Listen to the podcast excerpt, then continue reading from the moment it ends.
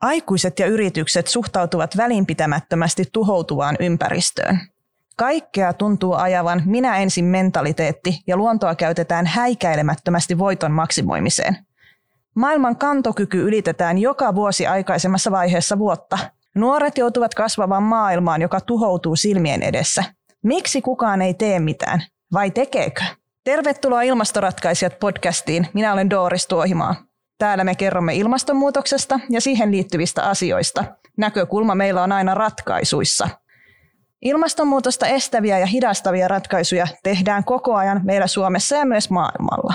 Millaisia ja minkä kokoisia ilmastoratkaisuja sitten tehdään ja ketkä niitä tekevät? Täällä niistä kertovat asiantuntijat ja myös aivan tavalliset ihmiset. Tänään meillä keskiössä on nuorten ilmastoahdistus ja keskustelemassa mun kanssa on kaksi käytännöllistä ratkaisijaa. Taneli Saari, Tunne ryn toiminnanjohtaja. Tervetuloa. Kiitos, moikka. Ja etäyhteydellä meillä on tänään paikalla Jasmin Tuomi Fridays for Future Suomesta. Tervetuloa Jasmin. Kiitos paljon. Taneli, sä edustat Tunne rytä, joka perustettiin sotealan ammattilaisten toimesta vuonna 2018 ilmastonmuutokseen ja muihin ympäristöasioihin liittyvien tunteiden ja ajatusten käsittelyä varten. Sä oot ohjannut muun muassa nuorille työpajoja ja oot mukana Mieli ryn koordinoimassa ympäristöahdistuksen Mieli-hankkeessa, jossa järjestetään ympäristötunteisiin keskittyviä vertaistukiryhmiä verkossa ja kasvokkain sekä toteutetaan erilaisia yleisötilaisuuksia ja koulutuksia. Tänään me keskustellaan täällä nuorten ilmastoahdistuksesta ja miten tästä voisi saada voimavaroja sitten sellaisen konkreettisen toimintaan. Ja siinä tärkeässä osassahan on tämmöinen omien tunteiden ja ajatusten käsittely. Niin sä oot luvannut valottaa tänään meille vähän tätä aspektia. Onko meille luvassa hyviä neuvoja ja vinkkejä? Joo, me voidaan tarkastella tätä muutamastakin näkökulmasta. Mä ajattelin ainakin tunnetaitoja, osallistumista ja vaikuttamista. Okei, eli kolme kovaa tulossa. Jes, odotetaan mielenkiinnolla. Ja Jasmin, Fridays for Future Suomi niin on osa kansainvälistä ilmastoliikettä, joka lähti liikkeelle Greta Thunbergin perjantaisista ilmastolakoista. Teidän liike on puoluepoliittisesti sitoutumaton ja haluaa huomiota maailmaa uhkaavalle ilmastokriisille sekä lisätoimia sen hillitsemiselle. Liike onkin pitänyt myös ilmasto-oikeudenmukaisuutta vahvasti esillä. Ja sä oot itse 19-vuotias välivuotta viettävä ilmastoaktivisti, Lahden vihreiden nuorten puheenjohtaja ja kuntavaaliehdokas. Ja kerroit mulle aikaisemmin, että ilmastoasioiden lisäksi sulle on tärkeää myös mielenterveyspalveluiden parantaminen. Niin kertoisitko meille lyhyesti, että ootko itse kokenut ilmastoahdistusta ja miten sä päädyit mukaan just Fridays for Futureen? Mm, kyllä mä oon jonkun verran itsekin kokenut tätä kuuluisaa ilmastoahdistusta, mutta en ehkä ihan niin suuresta mittakaavasta kuin joskus mun tutut, mutta kuitenkin olen kyllä kokenut ja lähin Fridays for Future Suomen toimintaa tuossa vähän vajaa vuosi sitten, mutta mä voin kertoa siitä myöhemmin vaikka vähän lisää. Kiitos Jasmin. Tässä riittää varmasti vielä juteltava ja palataan siihen sitten kohta. No meillä täällä ilmastoratkaisijoissa, kun me mietittiin, että mitä kaikkia aihealueita tästä ilmastonmuutokseen ja ilmastoahdistukseen liittyen me haluttaisiin podcastissa käsitellä, niin nousi esiin Sanomalehtien liiton ja Kantarin toteuttama Nuoret media- ja ilmastonmuutostutkimus, joka julkaistiin viime vuonna Sanomalehti viikolla. Tutkimuksessa on yhteensä 770 vastaajaa, jotka oli iältään 13-18-vuotiaita ja he kertovat näkemyksiään muun muassa ilmastonmuutoksesta ja sen aiheuttamista tuntemuksista. Katsotaan vähän tätä tutkimuksen saldoa. Siellä kysyttiin esimerkiksi tällaista, että minkälaisia tuntemuksia ilmastonmuutos uutisointi herättää ja 36 prosenttia koki halua toimia tai tehdä asialle jotakin. 21 prosenttia koki pelkoa, 30 prosenttia ahdistusta ja voimattomuuttakin tunsi 23 prosenttia ja toivoa vain 16 prosenttia. Luottamusta ja innostusta, ne oli pienimpiä tällaisia kysyttyjä asioita, mitä siellä koettiin, että 6 prosenttia vaan koki sen tyyppisiä tuntemuksia ja 64 prosenttia nuorista on erittäin tai melko huolissaan ilmastonmuutoksesta. Sitä verrattiin tätä ilmastohuolta myös muihin huoliin ja se nousi ykköseksi siellä listalla, että 43 prosenttia vastasi heidän ykköshuolenaiheekseen ilmastonmuutoksen ja ympäristön tilaan. Minkälaisia ajatuksia nämä tulokset teissä herättää, jos Jasmin sä vaikka ensin vähän kuvailet? No mun on valitettavasti pakko sanoa, että mun mielestä noi ei ole hirveän yllättäviä tuloksia. Et siis totta kai ne on tosi surullisia, että esimerkiksi 30 prosenttiakin nuorista on kertonut kokevansa ahdistusta ilmastonmuutoksen ja ilmastokriisin vuoksi, mutta mä en osannut enää olla yllättynyt, varsinkin kun katsotaan, että miten ö, asioihin ollaan, tai miten asioita ollaan ratkaistu ja mitä toimia on ollut. Mutta mun mielestä on myös hienoa, hienoa huomata, että tosi moni oli myös kokenut, että he haluavat jotain toimia tällä asialle. Se luo mulle ainakin itselleni tähän liittyen paljon toivoa, että me nuorista on toivoa ja me halutaan toimia paremman tulevaisuuden edistämiseksi. Ja olin myös tavallaan positiivisesti yllättynyt siitä, että ilmastonmuutos ja kriisi on ö, tosi monelle ykköshuoli nimenomaan, kun kuitenkin monet kriisit ja uhat meitä uhkaa, niin oli tavallaan hieno jopa huomata, että, että moni on ymmärtänyt sen, että ilmastokriisi on se ykköshuoli, koska on kuitenkin kyse siitä, että säilytetään elinkelpoinen planeetta. Joo, tuohan tuo ilmastonmuutos ja ympäristön tila huoli niihin liittyen niin ylitti muun muassa syrjäytymisen ja yksinäisyyden ja globaalit kriisit, kuten sodat, terrorismi ja nälänhätä, jotka oli siellä sitten seuraavina listalla. Ja tässä oli tämmöinen kymmenen kohdallista, mitkä asiat voi aiheuttaa huolta, niin kyllä nousi ihan ykköseksi. Mitäs Taneli ajattelee? Joo, no siellä oli paljon sitä ahdistusta, mutta sit myös sitä haluaa toimia. Ja äh, me ehkä jos, jos tästä niin kuin ahdistusteemasta puhutaan, niin sitten jotenkin se me mielletään semmoisena niin kuin epämiellyttävänä tunteena se ensisijaisesti ja, ja joitahan se voi lamaannuttaa. Mutta tätä on myös tutkittu, että sitten se ahdistuskin voi vaikka herättää niin kuin tilanteen vakavuuteen jollain lailla ja saada toimimaan. Ja, ja tuossa niin kuin oli toi 30 prosenttia niin kuin ahdistusta ja 36 haluaa toimia ja tehdä asialle jotain. Niin siinäkin voi olla vähän vaikea sanoa, että tällainen niin kuin kumpi noista on ollut ensin esimerkiksi. Joo. Ja, tai että onko, sitten, onko se ahdistus, ahdistuksen kokemus johtaako se myöhemmin vaikka toimintaan. Mutta sitten mitä siinä tutkimuksessa oli myös näitä toimia, niin mä ajattelin jotenkin, että, että mitä täällä oli, että onko itse tai perhe toiminut ilmastonmuutoksen hillitsemiseksi, niin nämä toimethan on ihan mun mielestä aika hyviä riippumatta siitä, että onko ilmastokriisi käsillä vai ei. Niin, niistä nyt ainakaan haittaa, että täällä näkyy, että 59 prosenttia on aloittanut tai lisännyt kierrättämistä, lajittelua tai uusiokäyttöä, niin hukkaahan se ei koskaan mene. Mutta toi on mun mielestä myös tiedeperustainen reaktio, niin kuin kyllä tunnereaktio noihin niin kuin vallitseviin olosuhteisiin. Ja ahdistushan on semmoista tietynlaista stressiä, niin ihminenhän toimii paremmin semmoisen pienen stressin alla, mutta toki sitten jos se nousee semmoiksi ylitse pääsemättömäksi, niin se on se kohta, kun tulee ongelmia. Jep, siinä on aina niin kuin kunkin täytyy tasapainotella sen kanssa, että milloin sitä on liikaa ja milloin sopivasti. No miten tuota, Jasmin, sä itse koet, kun täällä on ollut tämä kysymys, että onko itse tai perhe toiminut ilmastonmuutoksen hillitsemiseksi ja täällä on näitä erinäköisiä toimia, niin miten vastaa niin sun omaan elämään tai sun lähipiirin toimiin näitä, mitä nämä nuoret on sitten tehneet? Mun mielestä kuvaa aika hyvin, että on huomannut kyllä, että tässä ihan sanotaanko, että viimeisen parin vuoden aikana niin selvästi on erilaiset ilmastoimet niin kuin omassa lähipiirissä lisääntynyt. Ja se on ollut hieno huomata myös esimerkiksi muistan niin omasta lapsuudestani oli jotenkin jopa noloa esimerkiksi käyttää kierrätettyjä vaatteita ja nykyään se on niin kuin tosi hyvä asia ja se nähdään niin kuin positiivisena asiana. Niin tämmöisiä muutoksia on ollut tosi hyvä niin kuin huomata ja ne on myös tullut esiin omassa lähipiirissä ja myös jopa omassa käyttäytymisessä. Mikä on sulla itsellä sellainen konkreettinen asia, mitä sä oot tehnyt toisin? Mm, no mä oon muuttanut esimerkiksi mun ruokavaliota tässä muutaman vuoden sisällä niin kuin ilmastoystävällisempään suuntaan, koska hätkähdin siihen, että se on selvästi yksi asia, mikä tuottaa mulla niin kuin henkilökohtaisesti eniten päästöjä ja halusin siihen vaikuttaa, että saisimme myös siltä osin alemmat.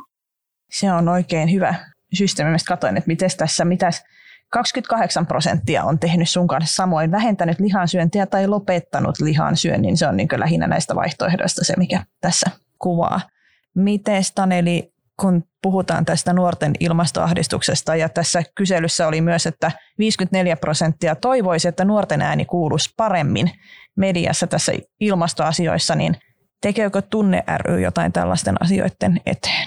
No lähinnä me pyritään palvelemaan erilaisia ryhmiä, että ehkä sellainen vaikuttaminen tai viestintä eri ikä- tai muiden ryhmien puolesta ei nyt ole sellaista meidän, meidän niin kuin varsinaista toimintaa, mutta pyritään totta kai kuuntelemaan niin kuin nuorten kokemuksia, pysyä siitä ajan tasalla, että missä mennään ja sitten vastata siihen tarpeeseen esimerkiksi meidän menetelmien avulla tarjoatte enemmänkin sellaisen foorumin, missä saa sitä ääntä sitten kuuluviin aikuisille, jotka sitten välittää tästä asiasta ja haluaa auttaa siinä.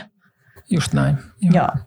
No miten sitten tämä ilmastoahdistus, kun sehän tarkoittaa terminä sellaista ahdistustilaa, jossa henkilö kokee ilmastonmuutokseen liittyviä asioita uhkaavan häntä henkilökohtaisesti. Ja se on merkittävä osa ympäristöahdistuksen ilmiötä ja tässä tutkimuksessahan nousi esille, että 41 prosenttia nuorista ei halua edes ajatella koko ilmastonmuutosta, koska se ahdistaa liikaa. Ja Helsingin yliopiston tutkijatohtori Panu Pihkala onkin todennut, että ilmastoahdistus on luonnollinen reaktio ympäristökriisiin ja siihen ehdotetaan usein ratkaisuksi toimintaa. Niin kuten tässä ollaan vähän sivuttukin, niin mitä sä Taneliat mieltä tästä Panu Pihkalan ehdotuksesta? Onko paras ratkaisu ilmastoahdistuksen toiminta, pitäisikö näille tutkimukseen vastanneille nuorille tarjota käytännön tekemistä? Joo, mä voisin, mä luulen, että jonkun verran Panuakin tunnen ja, ja tuon pätkän, mistä toi lainattu, niin on lukenut, niin siinähän onneksi kyllä jatkaa sitä tekstiä sen verran, että, että tosiaan sitä toimintaa mun mielestä tosi ymmärrettävästi tarjotaan ratkaisuksi niihin niin kuin suurimpaa osaa asioista. Jos meitä joku vaivaa, niin sitten sille pitää tehdä jotain ja sitten asiat korjaantuu sillä Mutta näissä malleissa, niin kuin Pihkalakin nostaa muun muassa tämmöisen ruotsalaisen psykologi Maria Ojalan mallin, jossa on, jossa on tota, se on tämmöinen meaning focused coping ja siinä niin kuin huomioidaan kyllä sekä että on tämmöistä kaksi perusteemaa, että on tarve riittävälle tunteiden käsittelylle ja tunnetaitojen kehittämiselle. Ja sitten toisena on tarve riittäville toimintamahdollisuuksille ja aktiivisuuden harjoittamiselle. Että totta kai me tarvitaan molempia.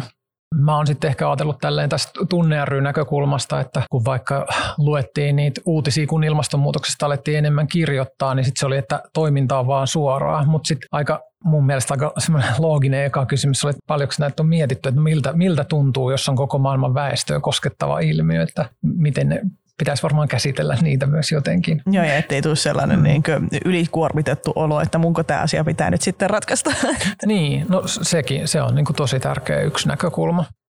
Sä mainitsitkin, että sulla on nämä kolme termiä, joihin sä annat vinkkejä, niin olisiko nyt hyvä, hyvä kohta sitten näille, että mitä sä, mitä sä ajattelit, että miten näitä tunteita voi käsitellä?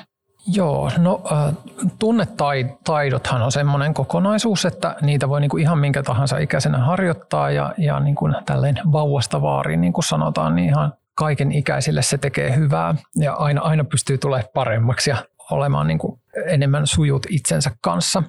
Mutta mä ajattelisin semmoinen muutamia käytännön vinkkejä, niin vaikka sellainen itsesäätely, siinä, että minkä verran altistaa itseään parhaillaan nyt vaikka ilmastouutisille tai muille, jos ne, jos ne synnyttää sellaista ahdistusta, niin kannattaa tehdä sellaista, sellaisia tota, ihan ä, uutispimentopäiviä esimerkiksi tai som, somen käyttötaukopäiviä, että mulla esimerkiksi ollut itsellä sellainen tapa, että mä oon niin yksi kaksi päivää viikossa lähinnä siis viikonloppuisin pyrkinyt olemaan et, et kato, et kato somea. Niin, ja se tekee tosi hyvää. Ja mä tiedän, että tätä tekee niin kuin jotkut vaikka tutkijatkin tai semmoista, Joo. jotka vielä enemmän tällaiselle aineistolle altistuu. Sitten yksi tällainen niin kuin hyvä tunnetaitojen harjoitusjuttu on myös niin kuin itsemyötätunnon kehittäminen. Siitä oli sunkaan puhetta sillä aikaisemmin. Mä ajattelin, että se on niin kuin myös myös aina hyvä paikka pysähtyä jotenkin ja tässä voi tulla niin kuin helposti sellainen fiilis, että pitäisi suorittaa paljon ja koska on valtava ilmiö, jota ei voida ratkaista, niin siinähän tulee väistämättä riittämättömyyden tunteet vastaan. Niin voi esimerkiksi vaikka kirjoittaa itselleen tämmöisen kirjeen, kuvitella jonkun ihmisen, joka tuntee sut läpikotaisin ja se kirjoittaisi sut tuntien tämmöiset, missä olet erittäin hyvä tai missä pitää vähän niin kuin parantaa ja, ja tämmöisiä kannustavia sanoja, niin siinä niin kuin se, se kirjoittaminen on niin kuin menetelmänä jo semmoinen hyvä, että siinäkin saa aika hyvin etäisyyttä jo omiin tunteisiinsa ja vähän semmoista järjestystä. Joo. Mutta no joo, sitten oli ne osallistuminen ja vaikuttaminen vielä, ne, ne kietoutuu sillä aika pitkälti yhteenkin ja mä ajattelisin, että nyt jos puhutaan lähinnä nuorista vielä, että ei välttämättä, ja jos ajatellaan vaikka, että ei ole täysikäinen, niin, niin sitten semmoiset meidän aikuisten maailman vaikuttamiskeinot voi olla vähän rajatut ja jos tuntuu siltä, niin se on ymmärrettävää, koska niinhän se on. Mutta kannattaa sitten hakeutua johonkin sopivaan porukkaan. Tämä riippuu tietysti hyvin paljon siitä, että missä asuu, että onko se sitten joku niin kuin nettiyhteisö tai koulussa tai joku harrastusporukka tai joku seura tai jotain tämmöistä, mihin tahansa yhteisöihin jotenkin kiinnittyykin, niin sieltä yrittäisi löytää sellaista porukkaa, jonka näistä voi puhua. Ja totta kai voi toimia sitten vaikka ympäristöystävällisesti, jos haluaa. Joo. Tästä on ollut niin kuin liikunta, liikuntaseuroista, josta oli yksi uutinenkin vähän aikaa sitten, että siellä on linjattu, että toimitaan, toimitaan eri lailla kuin jatkossa. Nyt voi lähteä tekemään sellaista merkityksellistä hommaa johonkin, mikä on muuten itseä kiinnostavaa, mutta sinne voi tuoda myös sitten näitä, miten me tehtäisiin paremmin ympäristölle samalla, kun me tehdään näitä kivoja asioita. Just näin. Että tämmöisellä pie- pienellä niin kuin arjen twiikkaamisella ja lifehackeröinnillä päästään jo pitkälle. Ja sitten se vaikuttamispuoli, että politiikkahan niin kuin on, on sellaista, että yritetään vaikuttaa eri ihmisryhmiä eri tavoin. Et, et politiikan maailman se kuvasto on hyvin semmoinen aikuismainen, mutta tota, tästä tietysti niin kuin Jasmin vai mua, mua enemmän paljon niin kuin kertoo, että miten se vaikka puoluepoliittisessa tai se millä, millä lailla se toiminta auttaa, mutta että voi, voi toimia hyvin paikallisesti. Tämä voi olla joku kaup- kaupungin osa juttu tai, tai joku muu, muu siitä laajempi tai sitten ihan valtakunnallisestikin ja kaikenlaisiin tempauksiin ja muihin viestinnällisiin juttuihin osallistuminen näin. Netistä löytyy ihan hirveästi kaikkea vinkkiä vinkki esimerkiksi ilmastotoiminta.fi on hyvä. Siellä on esimerkiksi introvertillekin jopa tämmöisiä ohjeita. Aika hauskaa. Se onkin kiva, että osataan huomioida erilaiset ihmistyypit myös, että kaikki ei tarvitse olla sellaisia sosiaalisia minglaajia, että voi tehdä vaikuttavaa toimintaa. No mutta tuota, Jasmin, tässähän on meillä oikein sopiva aasinsilta tähän Fridays for Futureen ja niin sun, sun omiin toimiin, niin onko käytännön toiminta ollut sulle sopiva tapa käsitellä tätä ilmastoahdistusta ja taistella ilmastonmuutosta vastaan? On joo, siis aivan ehdottomasti. Musta tuntuu, että mä ylipäätään semmoinen ihmistyyppi, että mua auttaa se, että mä teen asioille jotain, jotka ärsyttää tai häiritsee tai ahdistaa tässä tapauksessa. Niin olen kyllä kokenut ihan ehdottomasti, että Fridays Futurein lähtemisestä on ollut mulle apua. Ja siihen tavallaan liittyy toikin, mitä Taneli sanoi tuosta alaikäisyydestä. Mähän olin siis itse vielä alaikäinen silloin, kun lähdin toimintaan mukaan, siis tämmöiseen ympäristötoimintaan, silloin en vielä niin kuin Fridays for Future Suomi-liikkeeseen lähtenyt, ja se koko niin kuin aktivismiin ja puoluepolitiikkaan lähteminen niin kuin oli sen takia, että mua ärsytti, että mä en voinut niin kuin tuolla tavallaan aikuisten maailmassa silloin vielä 17-vuotiaana vaikuttaa, ja sen takia päätin lähteä niin kuin tämmöiseen toimintaan mukaan, ja sitä kautta sitten myös Fridays for Future Suomen toimintaan. Ja, ja, ja mitäkään, hirveä aivokatko, niin mm. kertoa, mitä mä oon tehnyt. Mutta piti siis sanoa näistä Fridays Suomen noista ilmastomielenosoituksista, niin tuntuu, että ne on ehkä ollut mulle itselläni jopa vaikuttavimmat, koska siis silloin ennen korona-aikaa, kun tämmöisiä isoja mielenosoituksia pystyttiin pitämään, joka tapauksessa, että kun siellä niin moni kokoontui yhteen sen saman aatteen takia, niin tuli jotenkin semmoinen olo aina, että hei mä en ehkä ole tämän ahdistukseni kanssa yksin, että nämä muutkin kokee tätä ja nämä muutkin haluaa muutosta ja niitä toimia, että niistä on niin jotenkin ihan hirveästi semmoista jaksamista siihen omaan tekemiseen ja omaan elämään ja toivoa niin kuin ylipäätään semmoisesta paremmasta huomisesta. Ne olikin niin kuin tämmöinen mun ensiaskel minkään sortin niin kuin aktivismiin.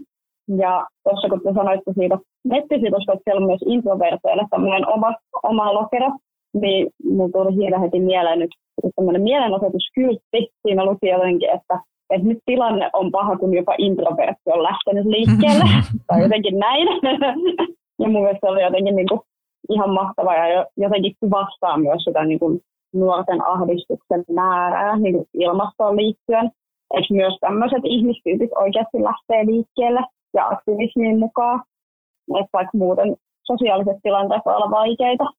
No miten tuota, Jasmin, miten sinne Fridays for Futurein toimintaan sitten pääsee mukaan? No, mulla on semmoinen hauska tarina, että mua lähestyttiin siis itseni Twitterissä semmoisella yksityisviestillä, kun oltiin huomattu, että mä oon tämmöinen aktiivinen Twitter-käyttäjä, puhun tämmöisistä teemoista, mutta meillähän ei ole siis erikseen mitään, että näin liityt jäseneksi asioita, kun ei olla esimerkiksi mikään poliittinen järjestö.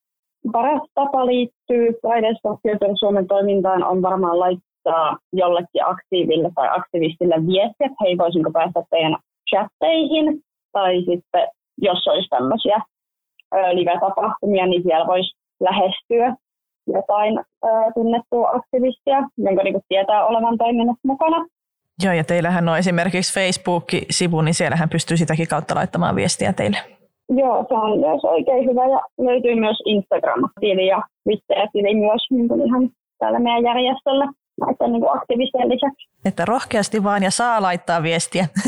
Joo, aivan ehdottomasti, että aina on tilaa uusilla, uusilla aktivisteilla. Mulla olisi ollut, Jasmin, sulle muuten sellainen kysymys. Mä tässä ennen tänne tuloa googlailin vähän just, että miten niin tämä pandemia vuosi on vaikuttanut.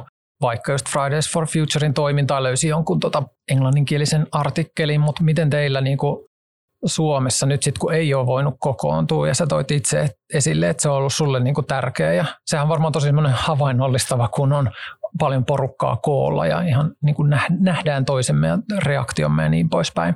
Mutta nyt kun on niin kun pitänyt operoida netissä ja muuta, niin onko siihen löytynyt semmoisia hyviä keinoja tai tuntuuko se merkitykselliseltä yhä tai tärkeältä se homma sitä kautta? Mm, kyllä siis ehdottomasti tuntuu edelleen tärkeältä ja merkitykselliseltä. Onhan siis hyvin erilaista toimia vaan netissä tällä hetkellä. Mutta me ollaan yritetty keksiä kaikkia niin erilaisia tempauksia tai niin tapoja tehdä aktivismia myös somessa ja netissä. Et esimerkiksi tuossa maaliskuussa, kun oli tämmöinen kansainvälinen ilmastolakkopäivä, näitä siis on, onko niitä nyt kaksi vuodessa tämmöisiä kansainvälisiä isoja päiviä, niin me järkättiin tämmöinen YouTube-stream, jossa oli esimerkiksi open mic-puhujia, että sai pitää niinku puheita niinku ilmastoon liittyen ihan niinku myös tuommoisissa niinku live-mielenosoituksissa pystyisi pitämään. Niin yritettiin sitä kautta esimerkiksi saada semmoista yhteisöllisyyttä, ja että ollaan niinku tekemässä yhdessä näitä hommia. Mutta on selvästi korona vaikuttanut ja on pitänyt keksiä vähän uusia tapoja, mutta tavallaan tässä myös oppinut, että kuinka niin kuin moninaista aktivismi voi olla. Että on ollut pakoneista pakko keksiä uutta. Ja varmasti osa myös jää niin kuin koronan jälkeiseen aikaan. Esimerkiksi meidän YouTube-striimi oli tosi menestynyt ja mun mielestä tosi kiva konsepti, niin tullaan niitäkin varmasti tästä vielä jatkamaan lähitulevaisuudessa. Ja niissä onkin sellainen kiva mahdollisuus, että sitten ei ole väliä, ootko sä Seinäjoelta, Utsjoelta vai Helsingistä, niin kaikki pääsee osallistumaan niihin, ettei tarvitse sitten miettiä aina sitä, että miten saat itsesi paikan päälle. Vaikka toki paikan päällä se on sitten aina se yhteisöllisyys nimenomaan sellainen kokoava voima. Ja eikö Taneli just tämä tämmöinen yhteisöllisyys ja merkityksellinen tekeminen niin ole sellaisia tärkeitä asioita, mitkä voi auttaa hillitsemään sitä ahdistusta? Siis ka- kaikenlainen niin porukoihin hakeutuminen ja yhdessä tekeminen ja jakaminen tekee hyvää. Me ollaan laumaeläimiä, niin saadaan siitä nautintoa. Piti ehkä sanoa vielä tuohon oma kokemuskin, että mehän pidettiin tunnearvoissa tämmöisiä ilmastoahdistustyöpajoja ja muita niin kuin eri, niin kuin tuossa introssa tuli esille, että nuorille ja, ja aikuisille ja ollut eri työpaikkoja ja muita, missä ollaan oltu pitämässä. Ja se, että niin kuin suomalaiset saa puhumaan tunteista asettumaan samaan tilaan, niin siinä on ollut lähtökohtaisesti sellainen pieni haaste, että pitää vähän kannustaa.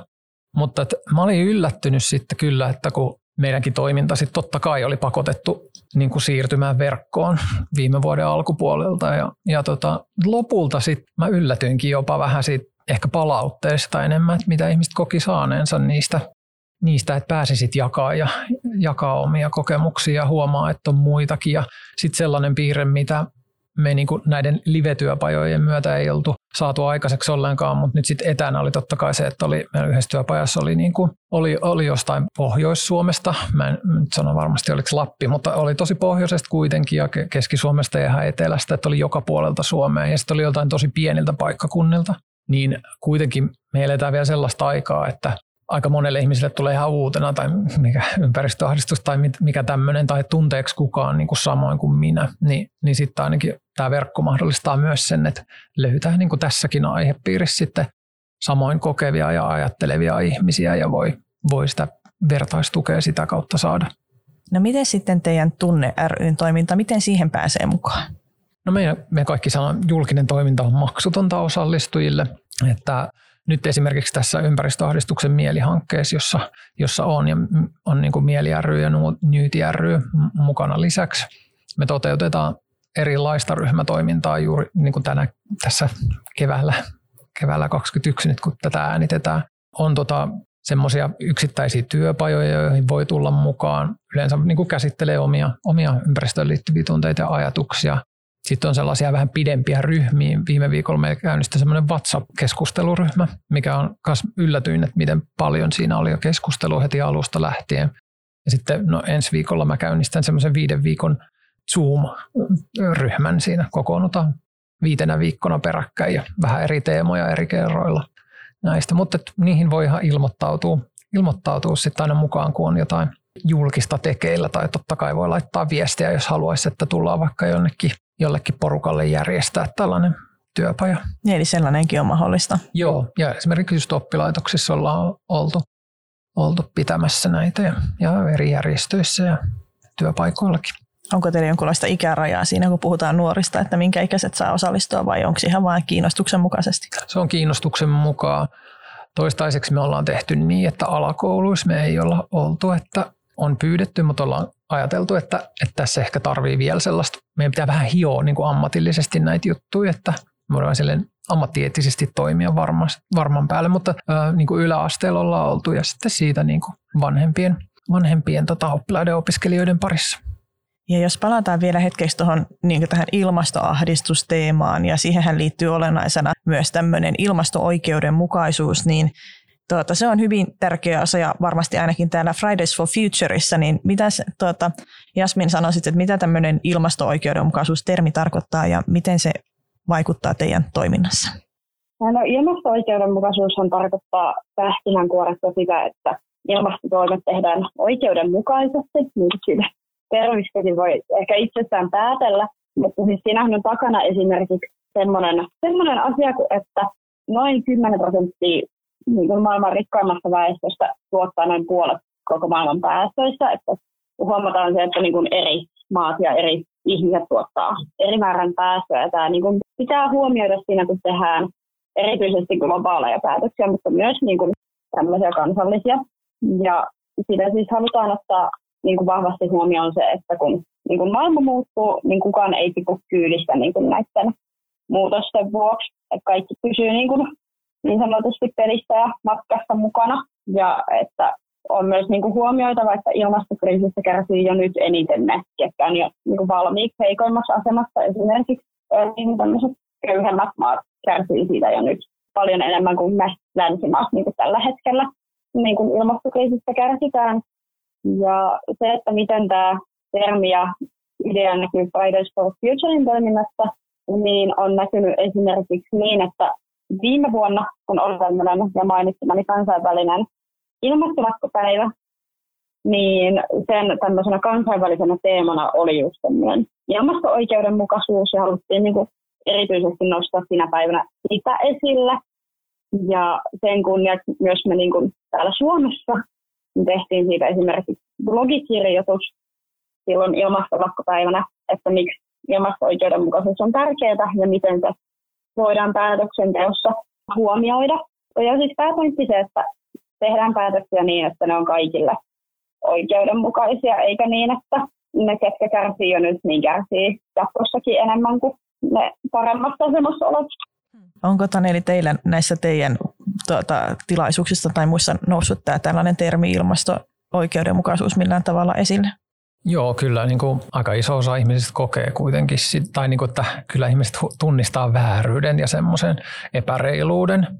Ja tuossa niin kuin, mä nyt vielä ajattelisin, että tässä on myös tämmöinen ikä, ikäjuttu, että nuoret tota, kyllä niin kuin ymmärrettävästi tunnistaa tämän niin kuin aivojen kehityksen näkökulmastakin paremmin tämmöiset maailman vääryydet ja epäoikeudenmukaisuudet, mutta sitten on niin kuin, mä ajattelisin, että nuorena henkilönä on varmaan aika luontevaa myös kokea niin kuin sen vääryyden kohdistuvan itseen, koska näkee niin kuin missä tilassa tämä maapallo on ja, ja tietää, että ainakaan omat sukupolvet ei ole niin kuin sitä saanut aikaiseksi, vaan kyse on ennen vaikuttaneista tai vaikuttavista ihmisistä.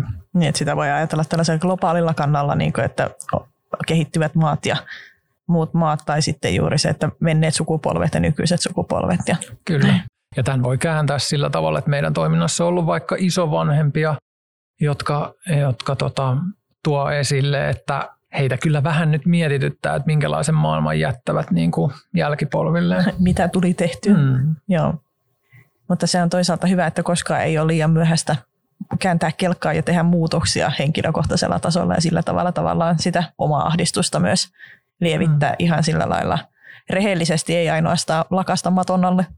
Kyllä, joo, eikä tässä tietenkään tavoitteena, että kukaan niin kuin potee ihan hirveätä syyllisyyttä hautaan saakka, vaan niin kuin, että, että jos se sitten jopa niin kuin kanavoituu sellaiseksi toiminnaksi, niin sehän olisi siinä parasta. Mm, tässä olisi kiva, jos pystyttäisiin silleen sukupolvien välille rakentamaan sellainen silta, että alettaisiin yhdessä tekemään asioita tämän asian eteen. Ja... Just näin. Ja kaikenlaista vastakkainasettelua kannattaa kyllä välttää. Niin, harvoin se sellainen provosoiminen välttämättä pitkässä, jo, niin pitkässä aikavälissä johtaa sitten mihinkään sellaisen positiiviseen, vaikka se voikin herättää keskustelua. Et ennemmin rakennetaan niitä siltoja, kun poltetaan niitä. Se on just näin. Ja jotenkin on ollut kiva huomata tässä niin viime aikoina, että myös sellaiset tavallaan yllättävät ihmiset on alkanut esimerkiksi pitää ilmasto-oikeudenmukaisuus termiä ja ilmastoasiat ylipäätään yllä, että on niin selvästi alkanut niin kuin laajemmalla mittakaavalla ihmisiä liikuttamaan ja saanut ihmisiä ajattelemaan. Tässä nyt kuitenkin ollaan yhdessä tätä maailmaa pelastamassa, eikä niin, että, että se on niin kuin me vastaan noin, mm. vaan että tehdään yhdessä. Ollaan samassa veneessä.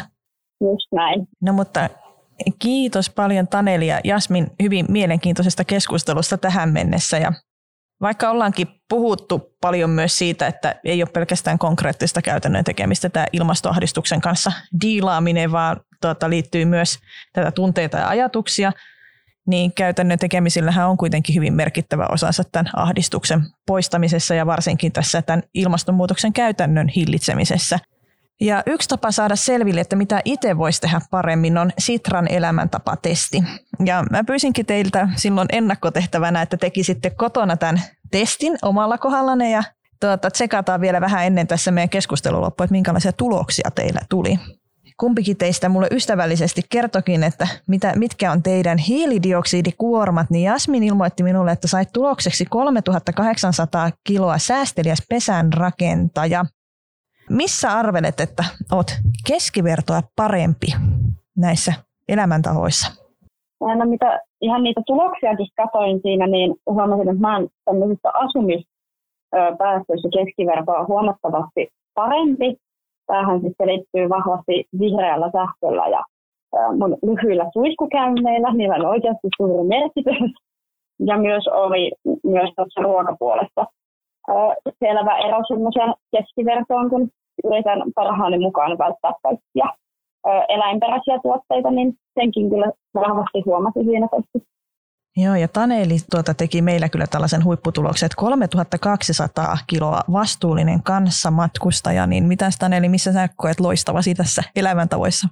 Joo, mun oli pakko sitä analysoida. Nyt siis en halua kehua, mä tein sen kolme kertaa.